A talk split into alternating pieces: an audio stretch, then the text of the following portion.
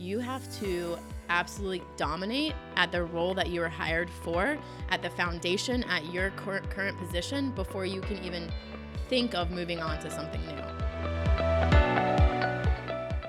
Hey, Lead Hers, welcome to another episode of the Lead Her Lessons podcast. Today I am sitting down with Lee McNeil. She is the Director of Office Management for Power Home Remodeling Group, which, if you're not familiar with Power, they were named Fortune magazine's number one workplace for millennials and listed on Glassdoor's best places to work in 2017. And Lee, she started out at Power in 2013 as an office manager in the Atlanta territory. And in three short years, she worked her way to become the director of all 27 office managers in the 13 territories that Power operates in. So today, guys, we discuss everything from tips to working your way up the corporate ladder to challenges of being a female in a male dominated workplace. Here it is, guys, my interview with Lee McNeil. Hey, Lead Hers, welcome to the Lead Her Lessons podcast. I'm your host, Samantha Gabriel. I'm a mom, an entrepreneur, and a true lover of learning. And each week, I want to bring you along as I sit down with women from all walks of life We'll discuss business, personal growth, health, family, and everything in between. So, whether you're already a badass businesswoman or maybe you're a mom on a mission, listen up. It's time for a lesson.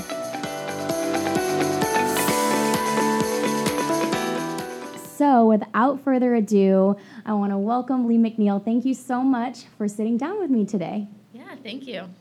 All right. So, I know I kind of did a little intro about what you're doing now, but let's start with your childhood, kind of where you grew up, what life was like, move on into education, and let's just start there. Sure. Um, so I grew up in Tallahassee, Florida. I had a very privileged childhood. I uh, grew up with a younger brother and a younger sister, and parents that worked really hard to give me the best childhood I could have ever asked for.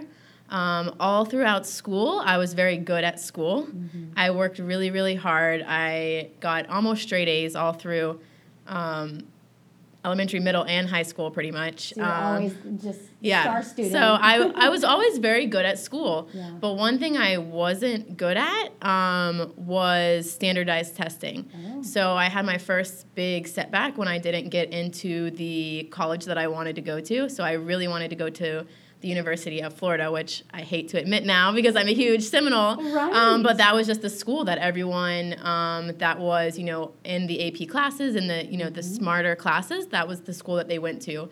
And although I had straight A's and I did everything I thought right, um, right. my test scores just weren't where they needed to be. Um, and I ended up going to Florida State instead, which turned out to be one of the best decisions that I ever made. Um, really shaped who I am today, and I loved my time there. I'm a huge supporter of the school still. Um, and throughout college, I continued to just work really, really hard and get the best grades that I could. Um, but there was just like something missing. I was really, really jealous of all my friends that knew exactly what they wanted to do. Yes. So I'm in nursing school, so I'm going to be a nurse, or you know, I'm studying finance and I'm going to do this very specific career in, in finance that I don't even understand. Um, yes. And I was just there mm-hmm. taking psychology classes that, you know, applied to everything but qualified me for nothing. Um, and I was doing well and just trying to like find my fit. Um, and four years passed and I still didn't know what I wanted to do. All that I knew was that I really liked helping people and interacting um, with people. And I was told by a bunch of my friends that I was very approachable, and they would always go to me when I had questions. So um, my mind started moving to counselor. Yeah. So I actually went to grad school at UGA to be a uh, therapist. So I specified in career counseling within community counseling. Oh, wow. So I was working to um, help people find their fit um, within a, the university. So helping people find their different majors and identify their strengths and all these different things like that, which actually is pretty funny because I could have used one of those whenever I was right. actually in school. Um, fast forward two years, time to graduate. Um, I really realized that I didn't want to go into counseling. Mm-hmm. Um, I really enjoyed my classes and I learned a lot about myself in that program, but I just didn't challenge me in the way that I was looking for. Um, I really like a fast-paced environment where I'm always working and grinding, and I just I didn't find that in the different career paths for counselor. Um, so I took a couple jobs that I didn't really like because I refused to move back home, um, and had my ethics challenged a little bit by one of the companies I worked for, and just ended up completely quitting that job without Wow. another job, which was really scary. And you know, I my parents, of course, would have supported me if I needed to, but like that wasn't really an option for me.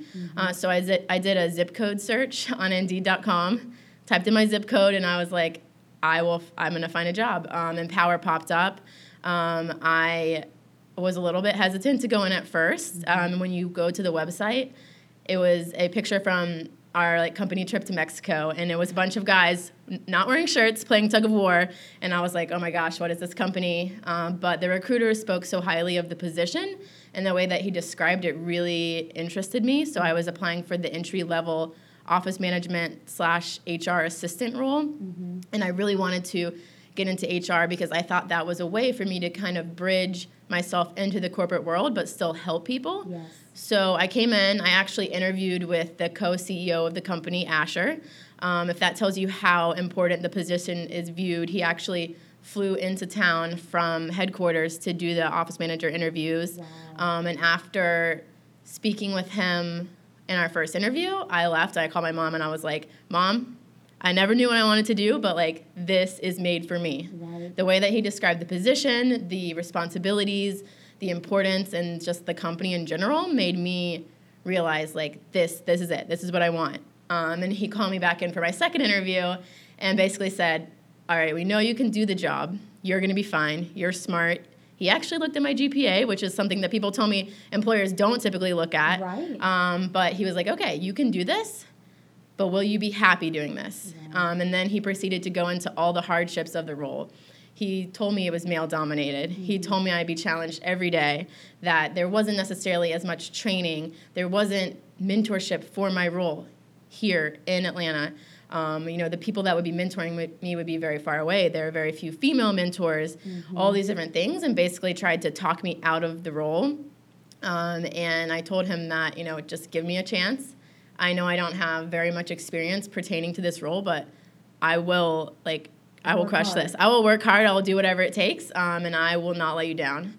Um, and so, yeah, he offered me the job, and it's been, the yeah, the rest is history. Yeah. Oh my God, there's so many things I want to talk about with everything you just said. So going back to um, how you were so great at the the school side of things, but not the standardized testing. I think so many people can relate to Mhm. that because there's things that you're going to crush it in in life and then sometimes it'll come down to one thing that is go- that's an obstacle in the way of what your Mhm. perceived dream is. But then you know how life again throws you that curveball and you end up where you're supposed to at fsu which i know like you said you're still a huge seminoles fan and you're still involved with the school. And um, so you know it's just funny how life works that way. Another thing that you mentioned that i think is really interesting is how I think it's rare that the employer or the interviewer is going to try to talk you out of a position. But I think that's great. It goes to show a lot about power of how he really wanted to find the right person, so he was willing to tell you all the things that you might not like that would be, prevent you from wanting the position. So that is that's awesome. Man, okay, so moving forward to today. So you started out um, office manager in the Atlanta office. Talk to me a little bit about what your trajectory from that initial entry level to where you are now. How did what are the things that you did to make yourself stand out that you could give advice to women who let's say they are in an entry level position but they have their sights set on a director position what would you say were some things that you did along the way that helped you to get to where you are now Well, I have to start uh, from the beginning. yeah So, like I said before, I didn't have any experience at all related to the role. I had never been in an administrative role before. I'd never been involved in HR, recruiting, anything. Um, so, my first year in my role, all I did was make mistakes. right So, I would come in every day and I would put my best foot forward and I would try my hardest at whatever the tasks were for the day.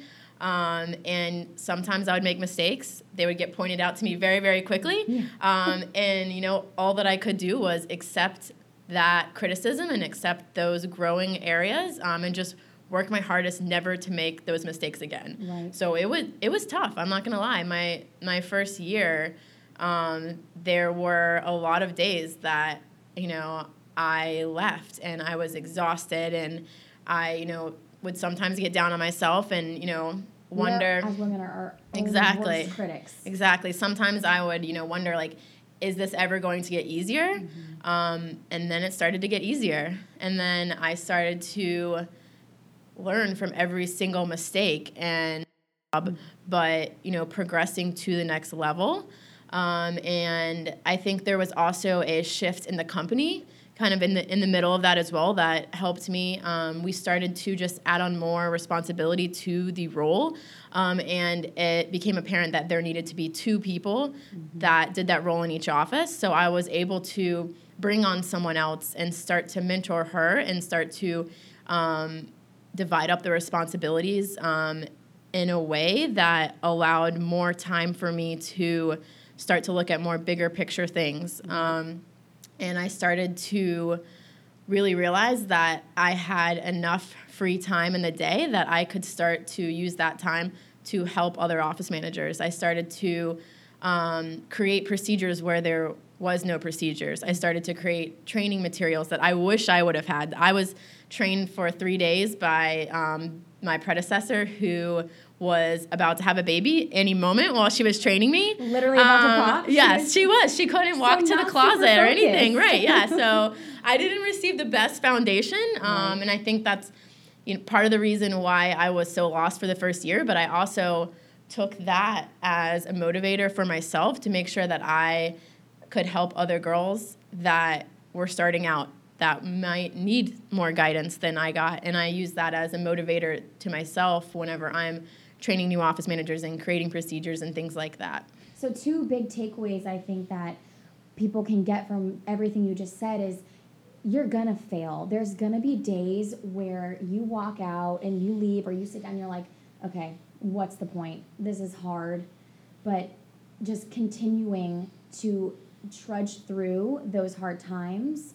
And then once you get to a point where you feel like you've got your foundation, you started to look ahead. Mm-hmm. Okay, what needs to change? What could I make better? So I think that if there's people out there who are struggling to say, oh, I really want to make it to this next level, but they're not willing to take the time to say, to look at the procedures or policies or whatever it is and say, what can I make better? Then there's no way they're going to be able to move up, right? Is that exactly? And I think like one of the biggest um, takeaways that I think for someone that's looking to towards the future that's looking to move up um, is you have to absolutely dominate at the role that you were hired for at the foundation at your cur- current position before you can even think of moving on to something new. So absolutely. you have to get in there you have to work hard you have to prove that you are the best of the best at what you're doing then you can start thinking towards the future. Absolutely. So that kind of helps me transition. So a lot of your job now uh, in your current role al- allows you, I guess, but also you have to hire. You're in a hiring position and firing, but let's talk about hiring first. So, what are things that you've seen, themes that you've seen with thousands of interviews that you've done, good and bad? Let's start with good. Things that, you know, let's say there's someone who is getting ready to go into a job interview tomorrow. What advice would you have for them going into that interview?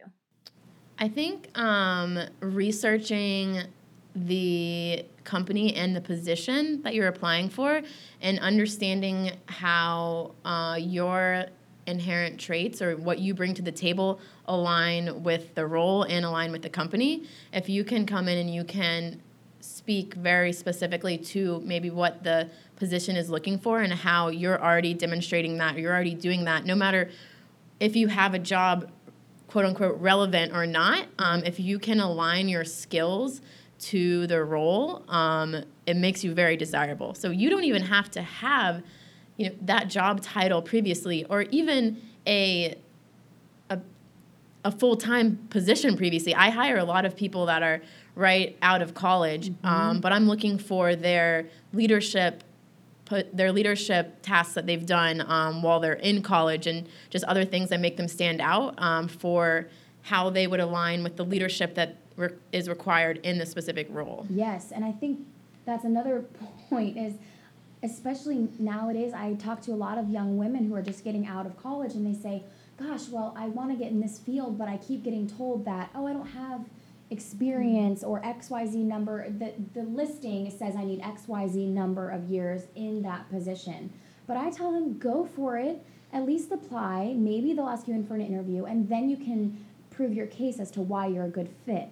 So I think it sounds mm-hmm. like what you're saying is you don't always necessarily have to say, oh, well, it requires four years of sales experience, so I don't have that, so I'm not even going to apply. Like, just go for it, and hopefully, something that you have done previously you can show. Exactly. So, what about the bad? Like, I'm sure you've also been in a lot of really awful interviews. What is something that you would say, like, don't ever do this in an interview? Don't ever badmouth your previous employer. okay. That is a huge red flag.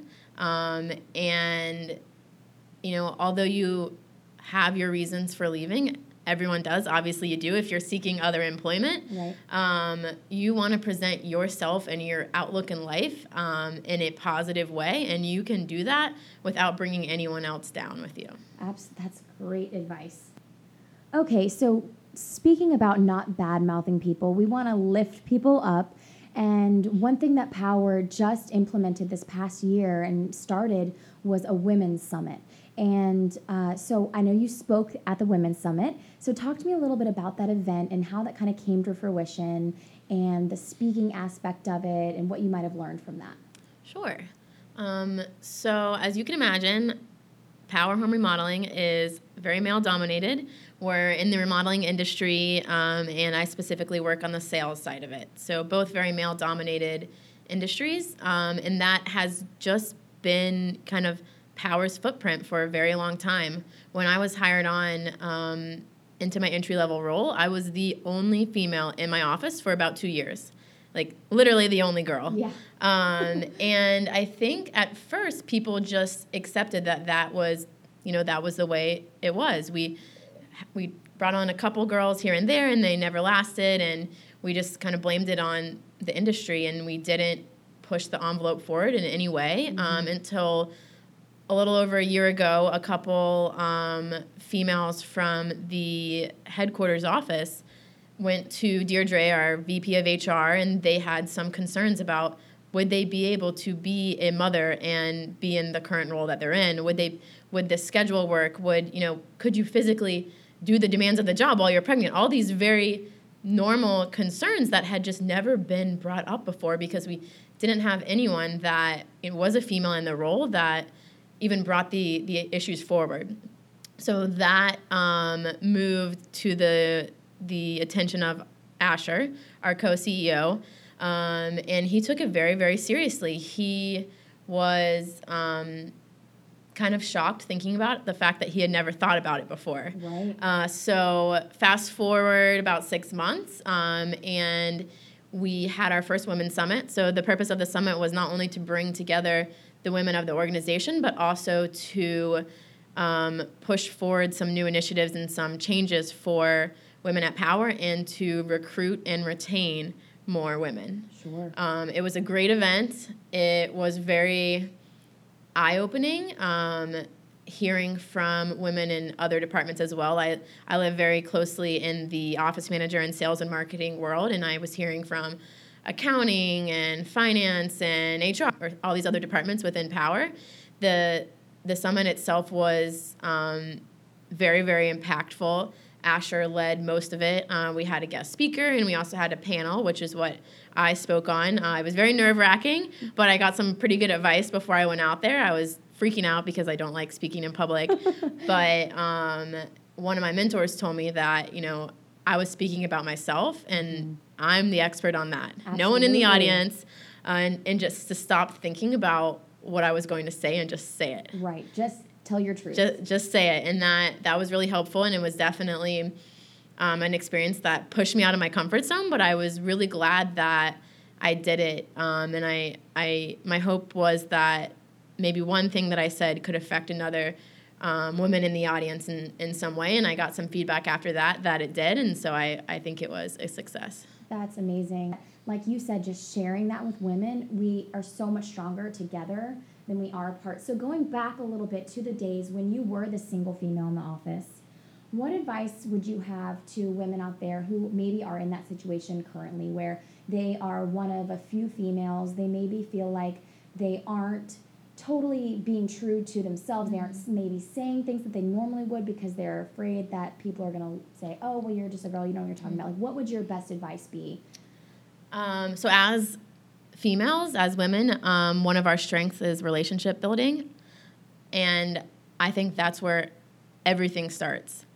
Building the relationships with the people in your office, with the males specifically, so that whenever you do have something to say, when you have a problem, they're receptive to you and you're comfortable speaking to them. Everything goes back to the relationships, and I think that's something that women really excel in in general. Absolutely. Um, and that's that was the mindset that I I took in my role. There was probably 80 males in the office, and I was managing all of them as the office manager, and they knew that you know I would do anything for them. So when they needed when I needed something from them, they were very quick to help me with anything I needed. Right. So just creating that relationship and that bond with people mm-hmm. to where they see you as a human, not just oh the the one female right. in the office. Absolutely.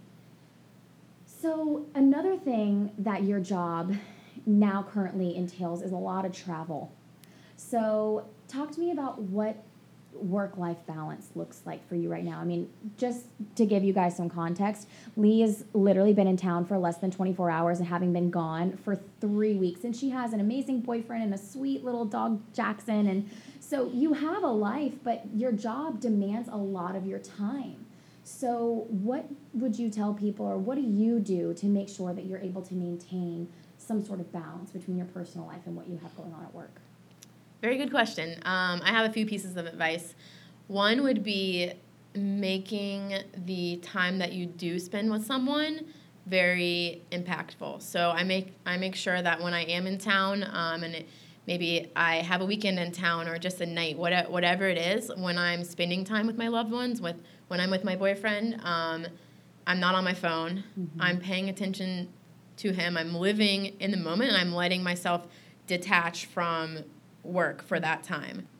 Okay, so just making sure that the time you do have is spent well. Exactly. And also taking care of yourself because when you're at work and you're in charge of making sure that the needs are being met of 27 other people and they are constantly coming to you with their problems and their issues, what do you do? Do you have any sort of routines or rituals that you do, um, whether it's daily or weekly, to make sure that you're in the right headspace to be able to deal with all of that? I think the most important thing for me is personally is making sure I get enough sleep. Mm-hmm. Um, it seems like a small thing, um, no, it's huge. but it's it's so easy to watch one more episode on Netflix and yes. stay up for an hour, or you know troll around on Facebook and stalk people. You know, yes. it's it's so easy to do these extra things when really what your body needs to rebuild itself and for you to be at your your best the next day is get the rest that you need um, and that's something that i always try to do i always try to get my eight hours of sleep and whether that means going in at 9 a.m instead of 8 and just staying an extra hour later mm-hmm. um, i I know that like the the rest is what I need to be at my full potential. Right. So it's worth whatever you're giving up at that night. Mm-hmm. I know that a lot of times people say, "Oh, so I've been working all day. I haven't had any time for me. The last thing I want to do is go home and just eat dinner and go straight to bed." But it's like, what do you want to do? Stay up and like you said, watch right. another episode of Netflix, and then you're going to be exhausted the next day, and you're not going to be able to necessarily function in the best way you possibly mm-hmm. could. So that's amazing advice. And I think a lot of people downplay how important sleep yeah. is. You know, it's always like, oh, I'm I'm grind. I only got four hours of right. sleep last night. Like I work harder than you, but in the end, if you get more sleep, you're going to be on top in the end. So that's awesome, awesome advice.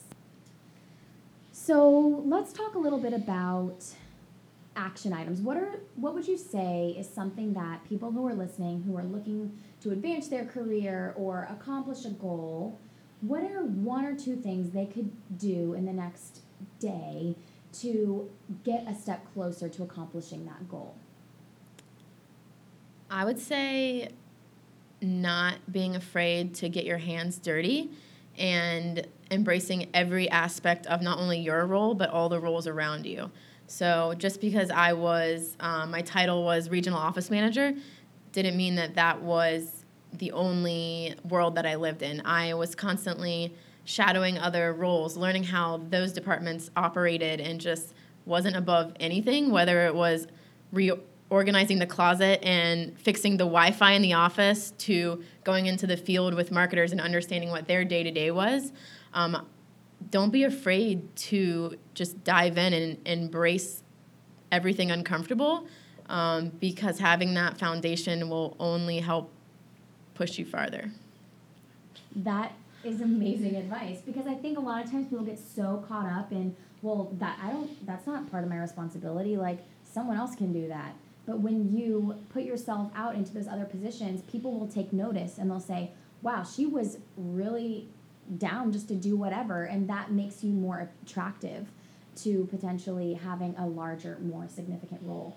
So that's great advice. So the last thing I'm going to ask, if you were to look back to when you had just graduated and you were kind of in that place of, gosh, what am I going to do? You know, I majored in this and got my master's, but like, I don't know how I feel. What's the biggest lesson that you've learned from that period to where you are now in your career that if you could go back in time and talk to your younger self that you would kind of tell her? I would just say don't be afraid to make mistakes. Don't be afraid to try new things. Don't be scared. The, the mistakes are bound to happen. It's just all about how you pick yourself up and how you learn from them. That's awesome. So we'll leave you with that, guys. I hope you got a lot out of that. Thank you so much, Lee, for coming and talking yeah, with me. Thanks today. for having me. Hey, friends, if you like this episode and you want to hear more, go subscribe to the Lead Her Lessons podcast on iTunes. And while you're there, leave me a rating and review. And don't forget, sharing is caring. So share this episode with your friends, and I'll catch you on the next one.